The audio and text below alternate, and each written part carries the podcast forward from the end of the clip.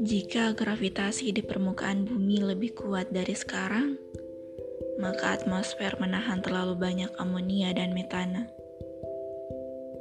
Jika lebih lemah, maka atmosfer planet akan terlalu banyak kehilangan air. Jika jarak bumi dengan matahari lebih jauh, maka planet akan terlalu dingin bagi siklus air yang stabil. Jika lebih dekat, maka planet akan terlalu panas bagi siklus air yang stabil.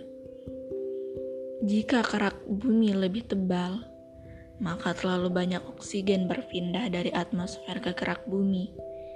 Jika lebih tipis, maka aktivitas tektonik dan vulkanik akan terlalu besar. Jika pergantian siang dan malam lebih lama, maka perbedaan suhu pada siang dan malam hari terlalu besar jika lebih cepat, maka kecepatan angin pada atmosfer terlalu tinggi. Jika interaksi gravitasi bumi dengan bulan lebih besar, maka efek pasang surut pada laut, atmosfer, dan periode rotasi semakin merusak. Jika lebih kecil, maka perubahan tidak langsung pada orbit penyebabnya ketidakstabilan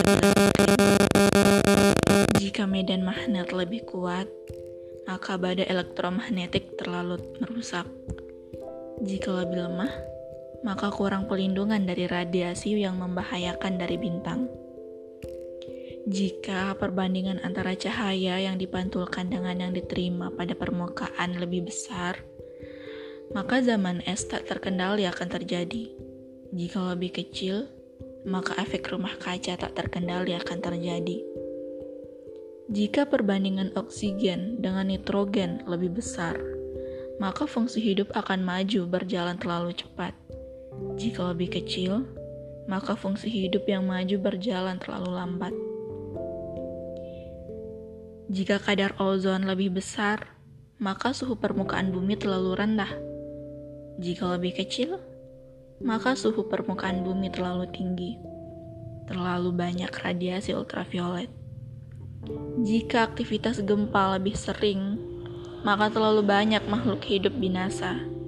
Jika lebih jarang, maka bahan makanan di dasar laut yang dihanyutkan aliran sungai tidak akan didaur ulang lagi ke daratan melalui pegangan tektonik.